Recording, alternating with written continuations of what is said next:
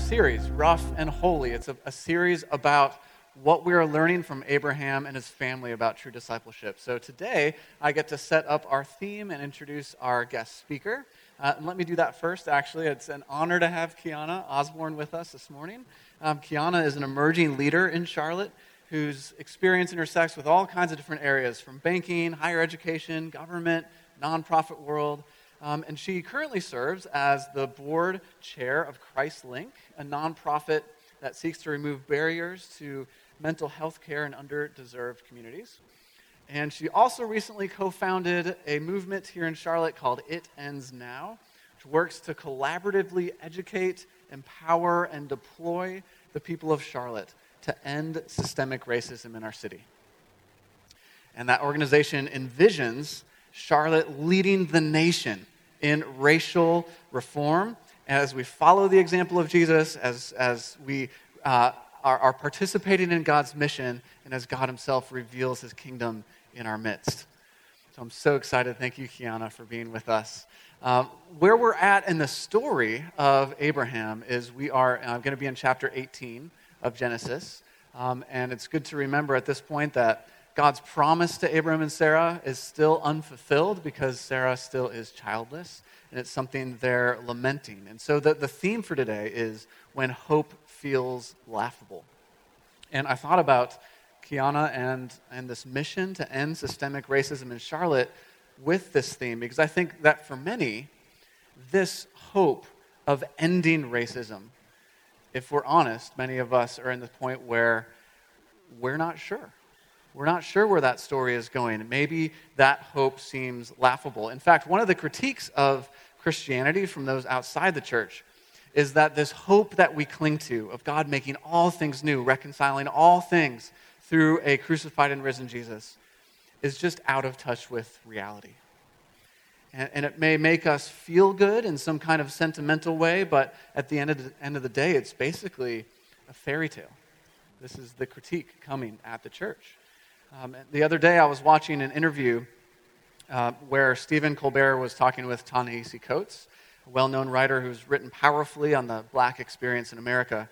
At one point in the interview, Colbert asked him, Do you have any hope tonight for the people that are watching, connecting in with us, in terms of moving toward racial justice as a country?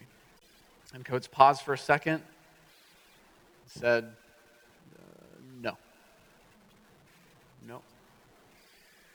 and there was a bunch of nervous laughter in the room. And, and he said, Well, it's not my job to provide hope. My job is to, is to research and deal with the facts and name reality. If you want hope, that's what your pastor's for. I'm a facts guy. Your pastor can be the faith guy. And, and so is setting up this divide between reality and hope and faith, um, this divide between the rough and the holy which is what we've been wrestling with in, in this series. That those areas don't really mix. That's the lament coming from Coates and others. But what we're going to name this morning is that, yes, that tension is real, and yet in God's story, hope and the holy is revealed right in the midst of all of the rough realities. That hope comes crashing in to situations that are really harsh and really confusing. And, and our first reaction in the midst of that may be to laugh. That's what Sarah did. Hope came crashing into her reality, and she laughed at it.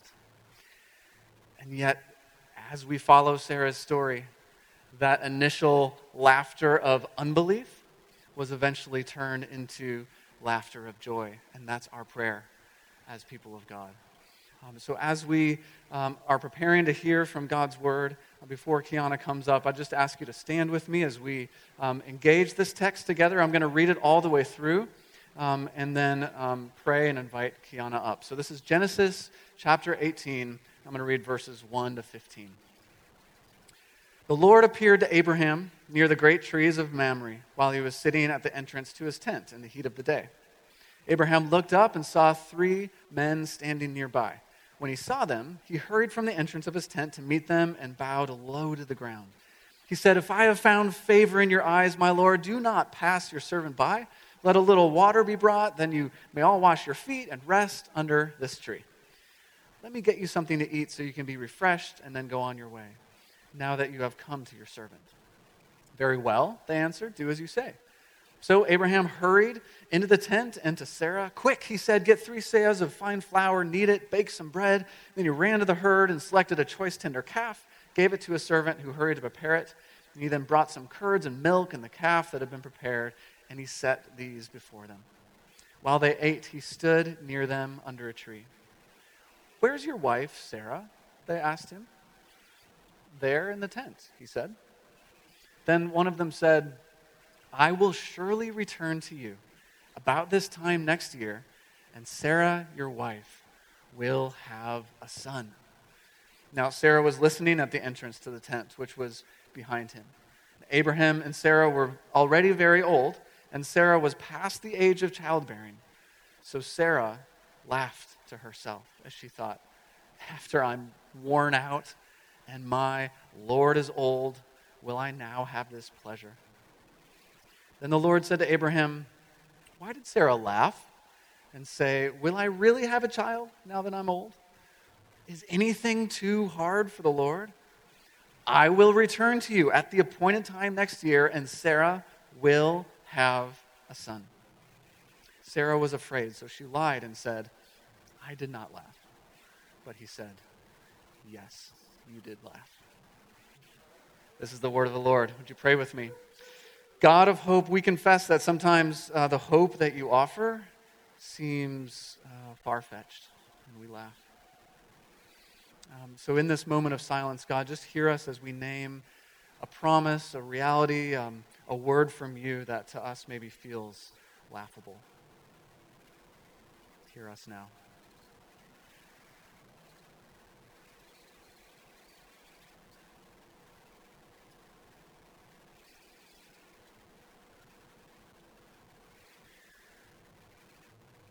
Lord, thank you for allowing us to be honest before you. Uh, thank you in your mercy that you hear us and love us and make your promises yes to us in Christ. Um, God, help us to hear by your Spirit this morning how nothing is too hard for you. Guide Kiana as she teaches this morning. May we be receptive to what you say to us through her, her through your word. And God, may you fill us with hope this morning. In Jesus' name we pray. Amen.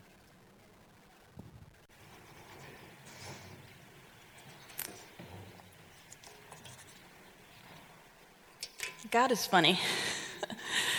um, so, Wes asked me a little over a month ago to speak here, and immediately I started preparing. Uh, started reading the verse, the verses that we'd be coming from today, and preparing what I would write, listening to God for what He wanted to be said today. Um, Last week, I started practicing, trying to memorize what I was going to say. Uh, and Friday night, God changed some of what I was supposed to say. and I don't know about you, I've been going to church since I was a little kid. So I've heard pastors oftentimes say, Man, I had this sermon prepared, but um, God changed it this morning, or God changed it last night, or God changed it last week. Um, and I always thought, Man, that must suck. Um, and then it happened to me. um, and I was reflecting on that as I was frantically writing and trying to memorize what I might say today. um, and I thought maybe I was hoping in my own ability to deliver a message that I had practiced and studied and prepared, that I was hoping in my own ability so that you would receive whatever it was that God had put on me. And so I feel like God had to even challenge my hope as I prepared this talk to say, Kiana, it's not about you. Whatever I want to do today, I can do, whether you have it memorized completely or whether I change it the day before. Um, and so it has me wondering is that how Sarah was feeling? in chapter 18, where she wanted to have this hope. She, she really was excited about this possibility of God's promise being fulfilled. She wanted to be who the promise was fulfilled through. But as time passed, she just couldn't help but let these destructive thoughts lead her to no longer having hope in having a son herself. And I wonder if we, the body of Christ, at least here in the United States, have allowed our hope for God's kingdom being revealed on earth to disappear. I wonder if so much time has passed that we now find it laughable to even put forth the effort we were created to make thy kingdom come a reality. And so I want to explore three verses today um, and just kind of go back and forth between what Sarah may have been feeling and what we may be feeling in this time. The first verse is verse 9. Verse 9 in our reading, part of it says, Where is Sarah, your wife? Where is your wife, Sarah? Um, and I've heard a similar question. Um, I've heard it start to be asked a little bit more often recently where is the church? Where is the church, Christ's bride?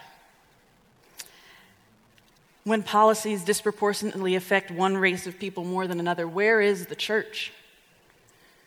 When hate speech is being spoken from the highest offices in our country, where is the church? When families are mourning the loss of a loved one taken at the hands of the police, where is the church? And it's really interesting that the question is not just, where is Sarah? Where is your wife, Sarah, is inserted in there. And so we learn earlier in Genesis that a wife is an extension of her husband. When God created Adam, he extended with a piece of Adam to create Eve. And so it'd be fair to assume that a wife would be near her husband if she truly is an extension of her husband. And so I noticed as I was reading, and I'm, I'm no seminarian, uh, Wes and Nate definitely have me beat, Mike. Um, but God does seem to ask this rhetorical question quite often. Um, I can think of two other times he asks a where is question when it's pretty obvious. Um, one, when Adam and Eve ate the fruit, and two, when Cain killed Abel. And so I couldn't help but wonder what is God's purpose when He asks questions like this? Since there's a pattern, can we find similar purpose when this question is asked of the modern American church? When He asks, Where are you? to Adam, Where is your brother? to Cain, and Where is your wife? to Abraham. I think God's making it known that the person He's asking about is not where He expects them to be. Adam was hiding and shouldn't have been. Abel was dead and shouldn't have been. Sarah was doubting God's promise, having already given Hagar to Abraham, and should not have been. The American church isn't where God expects it to be either. The church is the wife of God, an extension of who God is. So, why isn't the church in the places that the Bible clearly demonstrates God is? God is with the hurting, the afflicted, the outcast, the marginalized. Where is the church? And so Sarah gives a reason in verse 11. She gives a reason for why she's distant from Abraham. Verse 11 says, Sarah had passed the age of childbearing. So maybe Sarah just wasn't next to her husband because they had gotten old. They were past the stage of puppy love. Uh, Sarah, even a little later, asks, she questions this idea of her and Abraham experiencing pleasure together. So clearly, she felt there was no reason to be that close to her husband. There was no need to work towards fulfilling this promise. So much time had passed. Clearly, God was going to do some sort of immaculate conception, something that didn't require humans. And maybe that's why the American church has been absent in places it would seem fitting to be present. Maybe systemic racism has reached a point of no return. Maybe God will have to perform a miracle in order to repair the 400 plus year damage done. Maybe there's no way any human effort can assist God at this point. Sarah gave a reason in verse 11, but that doesn't mean that in God's eyes she actually had a reason to not participate in fulfilling God's promise. We know this because of verses 13 and 14. Verse 13 says, Why did Sarah laugh? And verse 14 says, Is anything too hard for the Lord? So I want to explore verse 13 first, um, and bear with me because this is the part that God changed. So um, God asks yet another question that has an obvious answer. Why did Sarah laugh? What do you mean? she's in her 90s and you're telling her she's going to have a baby. That's why Sarah laughed. That's obvious. But if you'll recall, in chapter 17, Abraham laughed when he was given the same message. And God didn't question his laughter. So, so what was different? I think the difference is actually obvious. It's probably something that we all do. Um, if I walked in here today and at the beginning I said, um, Warehouse family, I have a $1 million gift card for each of you. Some of you, yep, I hear it. Some of you would laugh nervously, like, okay. like, I want to believe, I, I, really hope she has that with her. Uh, cool. But some of you, some of you that didn't laugh, probably laughed under your breath. You said, There's no way she has a million dollars. Who is she to have a million dollars? I don't need her million dollars. I think that was the difference between Sarah's laugh and Abraham's laugh. Abraham's laugh still had hope.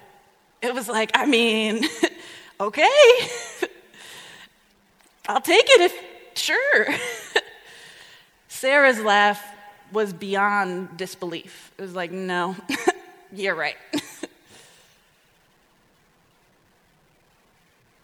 And I know it's, it's natural to become doubtful and cynical by the passing years, exhausted by what seems to be unkept promises by God.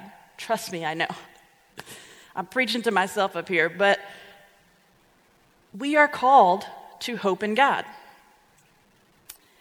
And verse 14 even reminds us nothing is too hard for God. So, just like Abraham and Sarah, we were called by God specifically for the task of bringing God's kingdom to earth. In order to complete this special task, we have to maintain our hope, not in ourselves. Just like I was hoping in my own ability to be able to memorize this thing and talk to you from my own knowledge, my own abilities. That's not where my hope was supposed to come from, and that's not where our hope is ever supposed to come from. Just think about Ephesians, uh, I think it's chapter 3, verse 20. It says, God can do exceedingly abundantly more than we can ask or imagine. Have you ever stopped to think about that? Like, if you think about your wildest dream come true, and then think, not only can God top that, He can exceedingly abundantly top it. So, like, we can't even imagine what God can do. So perhaps we, the church, aren't laughing out loud at the idea of racism coming to an end in the United States. But God hears our cynicism, God hears our doubts even when we try to hide it with silence or meaningless words, works, acts. I wonder if we've forgotten our special calling to bring as much of God's kingdom to earth as possible until Jesus returns. Because if we hadn't forgotten this, then why wouldn't we work towards perfection every day, no matter how impossible it may seem? the hope of ending systemic racism may seem laughable. But I challenge all of us to laugh like Abraham laughed, to laugh with some hope still in there, to laugh as if we know that God can do exceedingly abundantly more than we can imagine. To laugh knowing, like what verse 14 said, nothing's impossible for the Lord. That laugh hesitates, it does, because we're human, but it doesn't doubt. It doesn't doubt God's ability. Sarah's laugh doubts God's power.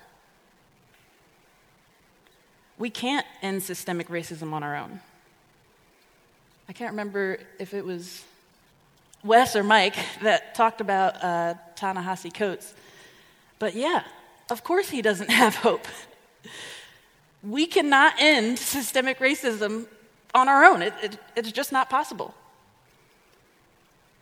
But I want to challenge us to imagine a future in America that treats all Americans as image bearers of God. Because God can do exceedingly abundantly more than that. And so let's leave behind the cynicism. Let's restore our hope in God.